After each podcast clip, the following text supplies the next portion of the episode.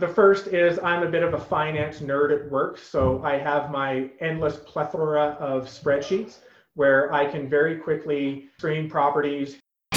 You're listening to the Right Club Podcast, where the focus is all about helping you grow your real estate investment portfolio and live the life you want to live. Come grow with us and join our community at therightclub.com. And now, your hosts, Sarah Larbi and Alfonso Salemi. Hey, Right Club Nation, it's Alfonso Salemi here. Before we get started, I wanted to ask you a quick question. Have you checked out The Rock yet? What is it, do you ask? Well, it's the Right Club online community, a place where you can go to find your real estate investing and business answers and network with like minded people. We have interactive forums, all the podcast episodes are there, hours of videos with a wide range of real estate investing, training, and education, and so much more. It's free to join, so be sure to come grow with us at therightclub.com. Now, let's get to the podcast. Right Club Nation, welcome back to the Right Club podcast. I'm Sarah Larbi and I'm joined by Francois Lantier. How are you doing, Francois? Good, good. I'm doing like you, multitasking, and you never know how things go. So, this interview is going to be quite interesting. It's a busy guy, and Sarah, anyway, we, we should get to it very shortly, but it's interesting when you do a lot of things at once what happens absolutely. So eddie is a real estate investor a realtor out in calgary has uh, invested in different types of properties and is a realtor helping other investors in the calgary market. So we talk a lot about the ups and downs of calgary uh, the pros and cons of investing in calgary and some of the things to look out for. So i hope you guys enjoy the podcast. Don't forget to leave a rating and review Welcome, Eddie. So we're really excited to have you on our podcast.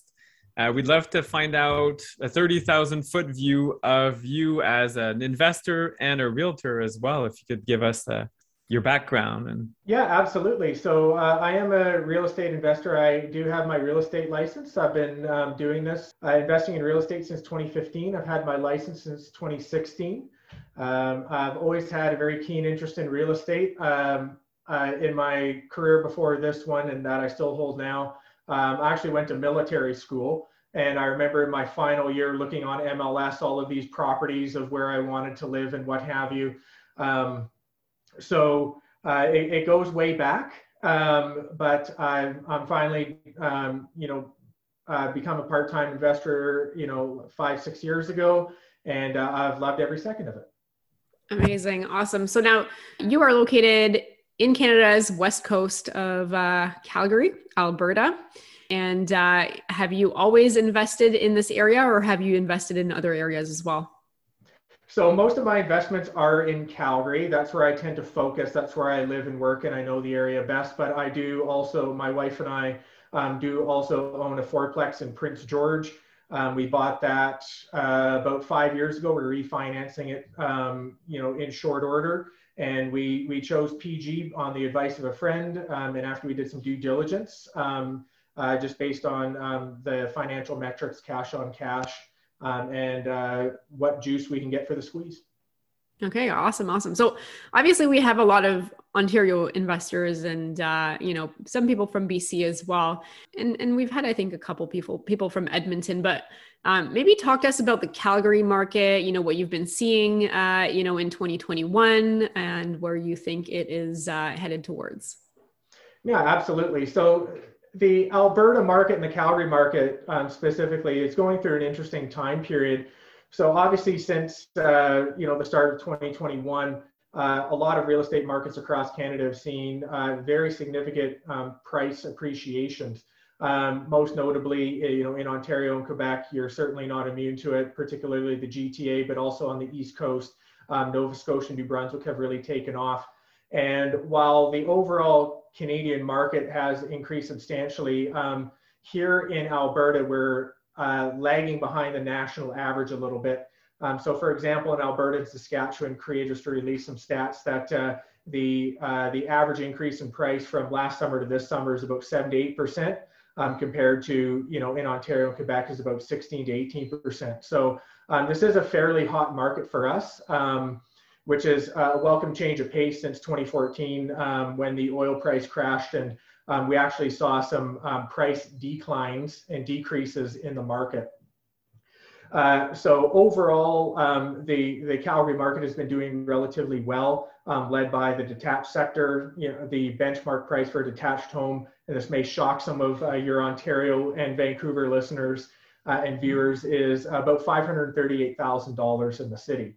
Um, so detached um, has been doing the best, um, whereas you know our condo market is uh, fairly lagging due to higher supply. So um, we are seeing some, uh, we have done fairly well um, compared to previous years. Um, the market has plateaued a little bit just due to seasonality, but uh, overall, I'm quite bullish on the direction of Calgary real estate. One thing I find shocking about Alberta is the average salary is quite high versus living expenses and cost of life. So I find that's a huge missed opportunity. We've been talking to other investors. People are being digital nomads and taxes as well in Alberta. I think it's like a flat rate, the provincial um, taxation on income tax. So is that something you can speak about or?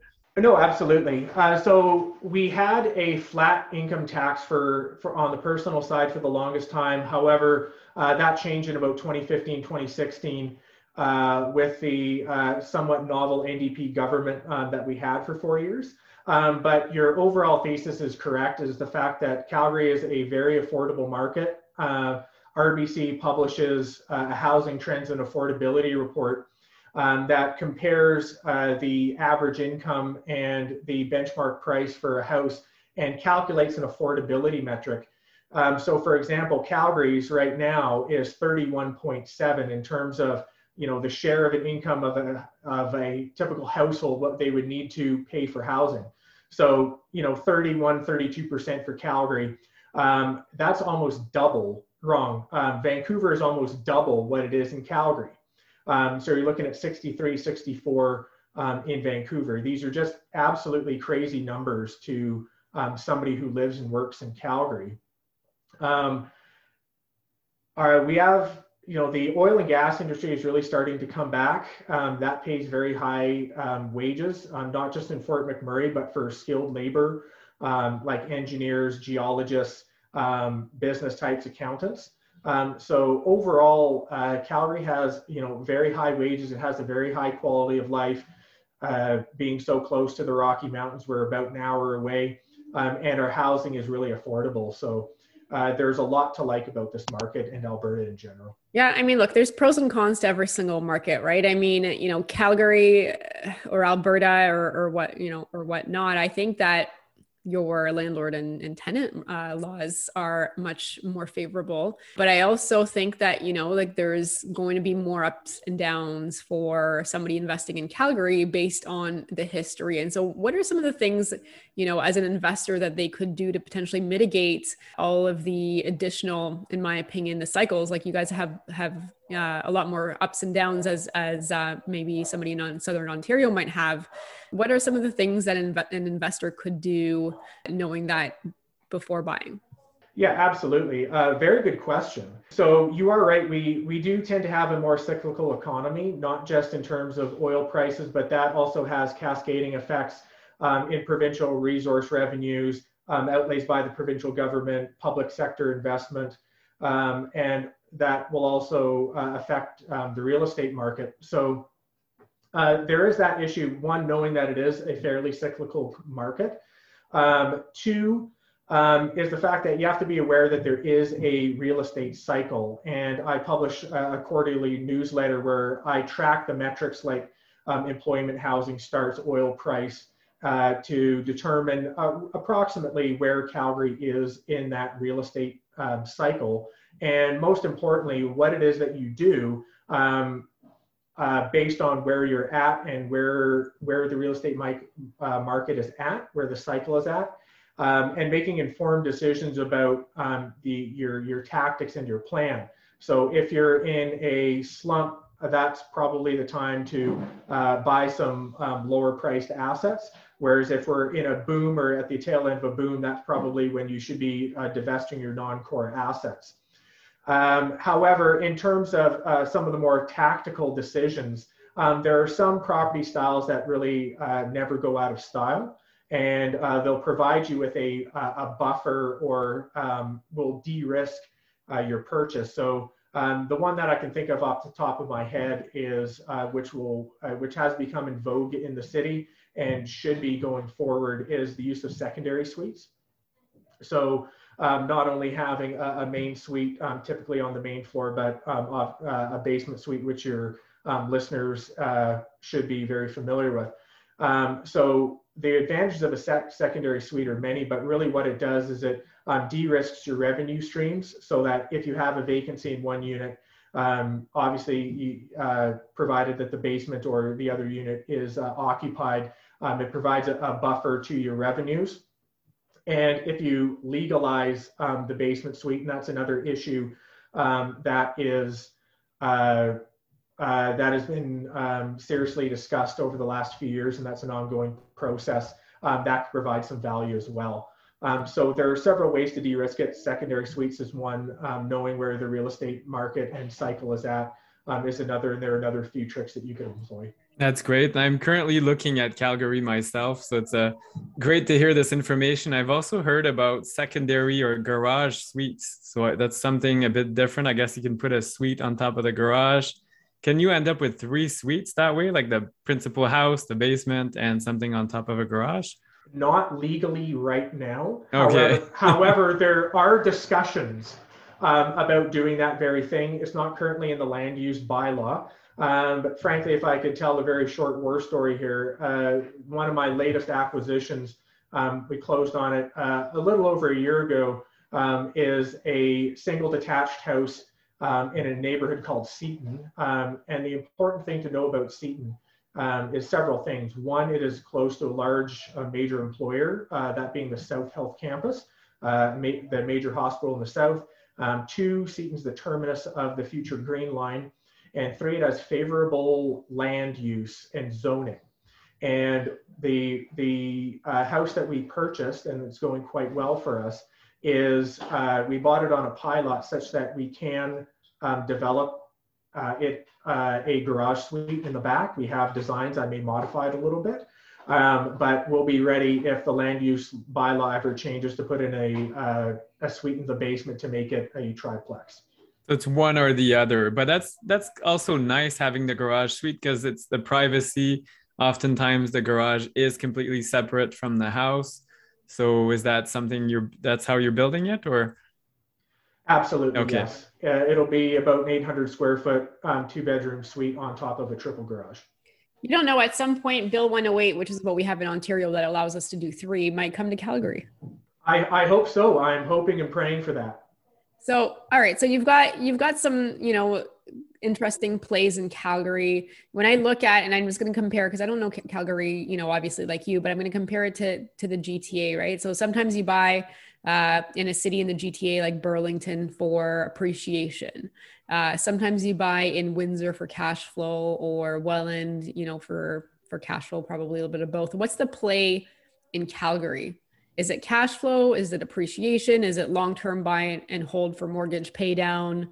Uh, why, you know, what what would be the main play for an investor? there are several ways that you could approach the Calgary market right now. So we have um, some decent cash flowing opportunities uh, in secondary suites, like I've already mentioned.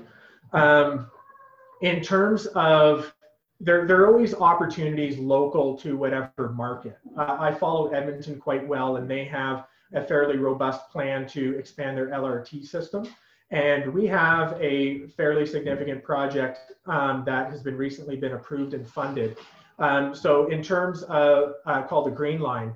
So in terms of opportunities, um, we are a large city. We have cash flowing opportunities, but um, the Green Line presents a, uh, a compelling case not only for cash flow if you uh, pick the right neighborhood along it, um, but also some significant uh, opportunities for capital gains, not just in uh, the, the home value itself, but also for potential redevelopment as well. So we're not, our market isn't as big as the GTA, uh, obviously. Um, you're several times um, larger than us, um, but we are a major city and there are opportunities here for most types of investors. Excellent. And what is a bit of a change of gears, but what is the most important thing a first time investor should know before investing? Like some top tips that you have? I have several um, that I could uh, that I could explain. Um, the first is uh, to be perfectly honest, like my day job is I'm a development engineer and a financial analyst for a large oil and gas company in Calgary. And um, when I was getting out of the military, the first uh, one of the first things that the senior engineer told me, and uh, related to uh, you can relate this to real estate investment as well, As he said, Eddie, you need to know your scope. You need to know what it is that you're building, and you need to know what it is that you're doing. So you sometimes you have to ask very embarrassing questions um, to make sure that you understand all of what it is that you're buying, what the risks are, what the financials are. So um, if I was approaching uh, a first-time real estate investment, you have to ask all of those questions um, of um, why are you buying this? Um, what are the what are all of the costs associated with it? HOA, uh, homeowners association, property taxes, who pays those? Um, when it comes to tenancies, um, what are your land what are your rights as a landlord what are the tenants rights and there's honestly i i don't think there's any substitution um, for knowing the rules and reading the legislation and um, reading the regulations behind it uh, i don't think that's something that you can outsource so it may be a bit painful um, or tedious or may not be something that you precisely want to do. Um, but it is something that i think you absolutely have to to avoid uh, uh, risks down the road. Um, the second thing that uh, I would say is um, after you've made your first purchase and you're still somewhat of a nascent real estate investor, um, uh, I would advise people to, um, if you're going to continue with this and expand your portfolio, is I would advise you to professionalize your internal processes and professionalize your approach uh, as soon as you can, uh, given your constraints. So, uh, if I may, if you bear with me, um, I read this excellent book um, by this guy named Richard Rumelt, who's a management consultant.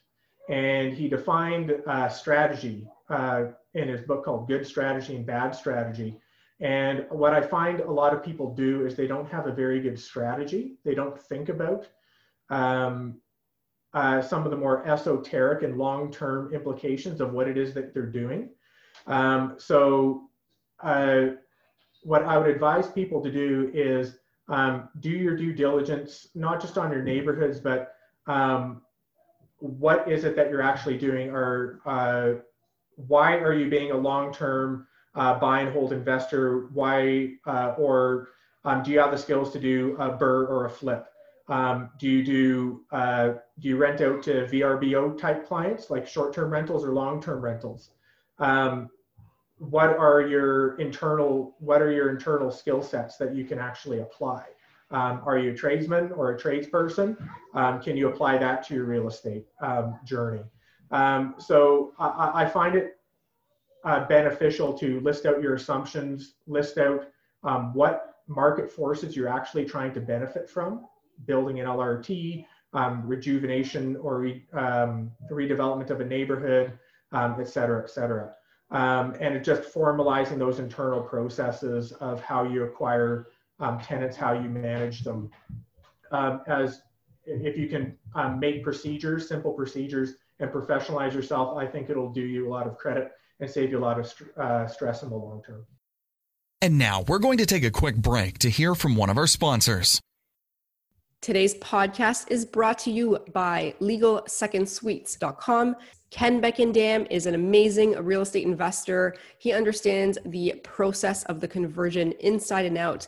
And he has built one of the largest by volume design build firms in the GTA that specializes in legal multifamily conversions, anywhere from two to 15 units. And he's been involved in either the designer or the contractor in well over 250 conversion projects, which resulted in over 600 legal dwelling units. That is a lot of legal dwelling units. And Ken and his team at Legal Second Suites, they cover everywhere from Halton, Niagara, Haldimand, Norfolk, Brant, Hamilton, London, Tri Cities, Barrie, York, and anything in between. He's one of the few firms that can complete the entire process for you from design to construction to property management. So it's truly a one stop shop. So reach out to Ken at legalsecondsuites.com. Again, it is legalsecondsuites.com. And now back to the show. Absolutely. So I mean, obviously, you know, making this a business is uh, is going to help people scale. What are some of the things that you've done, you know, yourself as a real estate investor? Uh, some processes that you put into place that really worked well for you to be able to scale. Uh, several. Um, the first is I'm a bit of a finance nerd at work, so I have my endless plethora of spreadsheets where I can very quickly uh, screen properties based on their purchase price, um, what I determine the rent to be, and all of those financial characteristics. So I'm not wasting my time um, doing in-depth investigations um, on properties that should um, pass the first um, the first screening. Um, so that one is fairly simple that I think most of your readers should be familiar with. Um, the second thing that I have done is just rote organization. Uh, I think it's very important to keep proper documentation, not only in email form, uh, but electronically in paper. Um, and I find that it uh, very much uh, de-stresses uh, the process. Um, the more organized you are, the clearer thinking that you can be. Uh, the third thing um, is just creating a plan and a procedure for uh, tenant acquisition, tenant onboarding, tenant management. So, for example, three months before a lease is up, I send an email to the tenant um, asking whether they want to renew. Um, if I don't hear anything at two months, um, I follow up with them. Um, and if they decide not to um, renew the lease, then um, we go through the procedures of um, listing it on Rent Faster. Um, everything is very much templated. I um, it requires very little effort over time, um, and also taking care of your tenants. Uh, you know, every Christmas we buy them um, a Christmas basket. You know, with a handwritten note saying how much we appreciate them choosing us as their landlord and uh, as their housing provider. and we find that uh, tenant uh, retention is a lot better and less costly than tenant acquisition. So, so that's really stuff an like interesting that. point. So I do want to talk to you about what you just said there, tenant retention and tenant acquisition. And I think that like our markets are so different because for Ontario, like for me, for example, and like I, I, you know, I think this is so cool why like we have people from all the different provinces in Calgary, you want tenant retention. Uh, you're, um, you know, you're essentially looking for tenants, and you probably want to like show why your unit is better than others. And there's probably a higher vacancy rate. Do you know off the top of, of your head what it's at right now? Your vacancy? Oh, I'm guessing six, seven percent, something like that. Eight. Perfect. Wow. So six to eight percent vacancy. So you obviously want to look for tenants. And I will also say that your landlord tenant rules are much more in your favor. So if somebody doesn't pay, you can get them out a lot faster versus Ontario that you can't really kick out a tenant. There's no vacancy. There's like 0.9% vacancy rates. Um, and we are capped to rent control, meaning if the tenant's in there, we can only raise it a certain amount and it's like one or 2% a year, which is like absolutely nothing. So we actually, it's funny how it's different because in Ontario, we don't want tenant retention. Many of us don't. Like I, I do not want retention. I seriously would be happy if my tenants moved out every single year. That's totally cool. I will take the cost because if they move out, I can increase that. Uh, literally, like somebody that's been there in my unit for since 2014, 2015, they move out tomorrow and that was market rent. And obviously, with the increases, you just can't do it too much. Um, I could get a thousand dollars more per month if they leave. That's how how much the rent has increased year over year in Ontario in some markets. So I'm just curious, you know, your thoughts on that for uh, for Calgary and you know what that looks like um, for you year over year. If your tenants stay, are you able to increase rents? You know, what are some of the things that you're able to do out there that maybe we can't? Obviously, our tenancy laws are much different in Alberta. We have much more flexibility as a landlord. Um, and that depends on if you're a fixed term lease or a periodic lease. Uh, so the the regulations and the forces driving our decisions, respectively, in Alberta and Ontario, are much different. Um, so uh, to put it simply, um, in terms of what we're seeing in terms of rent increases, rents are increasing here. Um, I, I, had a townhouse that I was renting out um, in 2014, 15, 16 um, for $1,800 a month just in the outskirts of the city. Um, we had to drop that to 1550 um, because of the oil price crash and um, people moving out of the city. But now that the oil, uh, that um, given the market conditions over the last year, we've been able to increase that to 1650, 1700. So um, on several on several properties, we're still off peak. Um, several properties of mine were uh, above peak. Um, but like you said, the, the I can adjust my rents much more flexibly than you. So it is in my best interest to um, not from a finance, uh, even from a, especially from a financial perspective, but also in terms of um, the uh, the time needed to um, manage the property, and it it's highly advantageous to retain a very good tenant who takes care of your property. So uh, it's more in my interest to do that. Yeah, and I, I invest in uh, not in Alberta yet, but in New Brunswick, and I find where there's less tenant protection, like Ontario and Quebec, it's very intense on tenant protection. It's a much more transient population. People tend to house hop a lot more, move around quite a bit more. So, as you said, retention is huge in those provinces. It's nice that you can get rid of bad tenants, but it's a double edged sword as well. People have those options, while in Ontario, with that 0.9%, you can't move. It's, yeah, it's just, you're going to be homeless if you give your notice very quickly. So, or great information. Move, move and your price is like, like almost double a, a third or you know uh, yeah 50% more as soon as you start looking somewhere else. So it's crazy the different markets, but it is interesting. I mean, I think there's definitely some cool opportunities in Calgary. Uh, it sounds like, and you know, that I think for multi multi units or conversions or or uh, you know duplexes or, or whatnot. But you know, you've got to look at, like you said, there's potential reductions in rent if and if and when, because I think it'll happen at some point again. The markets go back down and people move out and the oil and gas industry gets hit you know what are your what are your thoughts of like the five year out projection i mean obviously you don't know with a crystal ball but like you know, I don't know if there's anything you've looked into that you can share. Yeah, absolutely. I am quite bullish on Calgary real estate going forward and the future of the city. Um, there are a lot of naysayers uh, in the rest of the country and among pundits about energy transition, net zero, et cetera, et cetera. And you can call me homer because I work at an oil and gas company. Um, but uh, what I think people don't realize is how ingrained fossil fuels are to our daily life. It is not like switching off a light switch. Um, so I think there's a lot of longevity. Um, I read um, numerous energy pundits and analysts and investors, and they only see um, oil prices and energy prices going up over the next few years. Um, the primary reason behind that is there have been chronic under underinvestment um, in the oil and gas industry since 2014. So if you have rising demand and um, lowering of supply, then you see the price spikes and price increases that we've seen recently. So overall, I'm quite bullish. Excellent. And then again, switching back to your realtor role. So, what sets you apart from other Calgary realtors? I would say several things. One, um, there are a lot of good realtors out there who are very good at sales and um, client interactions. Uh, but one of the reasons why I became uh, a realtor and I got my license is because I felt that there is a uh, part of the market that was very much underserved in terms of uh, investment and having a, a very well informed viewpoint on what the investment opportunities are here. Um, I, I couldn't um, find too many realtors in Calgary who um, research some of the economic fund, the economic fundamentals uh, guiding real estate values.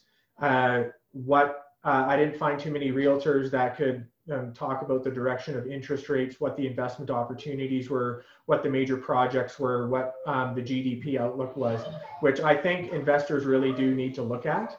Um, I think it's it's fundamental to um, the investment decision.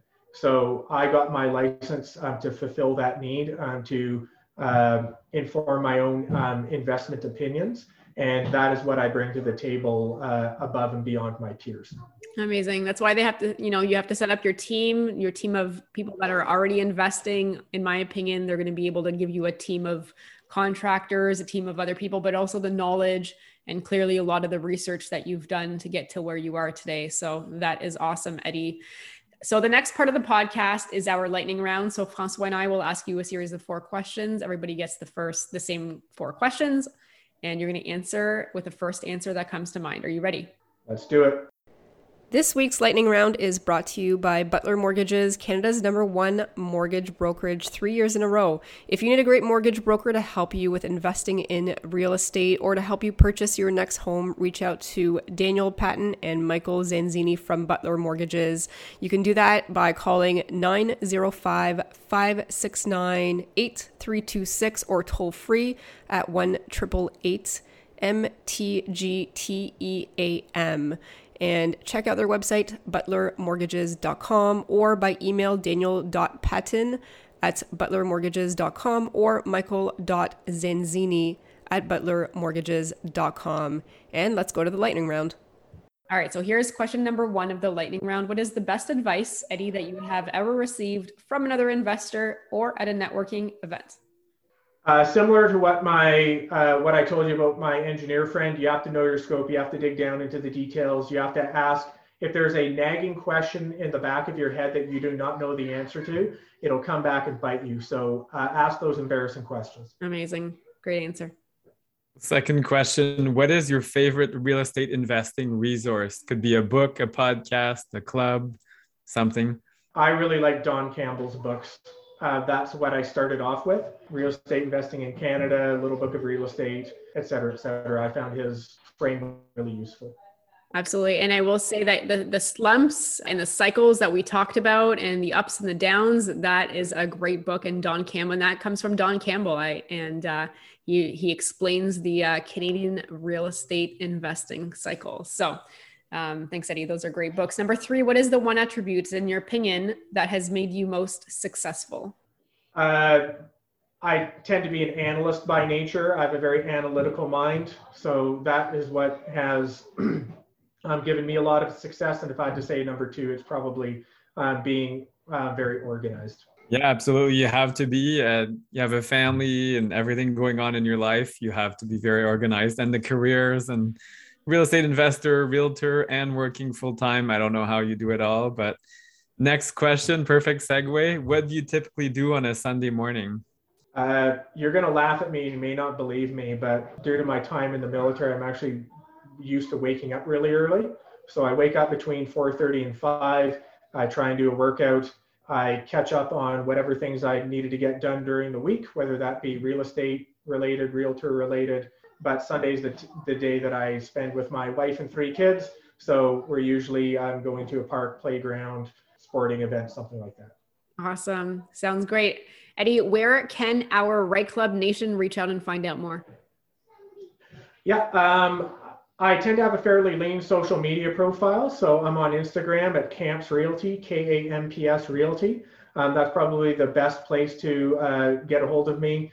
Um, and uh, see my work um, and all my publications. Um, if not, you can um, phone me at 403-603-0132 or email me at eddie, E-D-D-I-E, at kampsrealty.ca.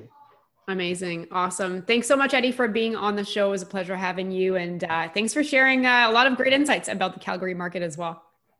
Pleasure to be here. Thank you. Thank you. So, hey, Sarah, do you feel like investing in Calgary now? I don't know actually. You know what? I'm I'm still on the fence. I do want to diversify out, out of Ontario. I don't know if Calgary is exactly the the area I will personally invest in. Um, you know, Edmonton is also a good opportunity, but it's interesting to see some of the pros that it has. I think, you know, it's it's on the table, but it's going to be a different type of investing where you're going to be going through a lot more, I think, cycles uh, of the yes. industry and a little bit faster. But there's nothing wrong with knowing that ahead of time and uh, and diversifying. What are your thoughts? Yeah, exactly. So if you can plan accordingly, and that's what Eddie taught us i think is really knowing the scope. And i that's something i wrote down is knowing what can happen how do you meet, mitigate those risks? And that's it. That that applies to any market but calgary as well it's seen more boom and bust. So you need to be prepared. And anywhere where the tenants are maybe less protected than ontario or quebec or bc uh, then it's it tends to be a more transient population.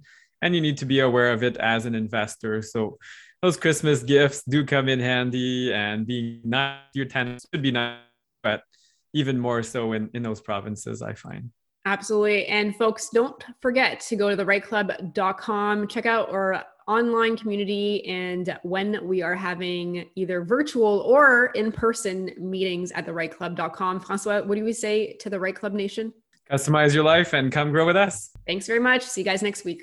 Cheers. Thanks for listening to the REITE Club podcast and joining our community of real estate investors online at thereiteclub.com, where the focus is about helping you grow. We look forward to seeing you again next week. Thanks from your hosts, Sarah Larbi and Alfonso Salemi.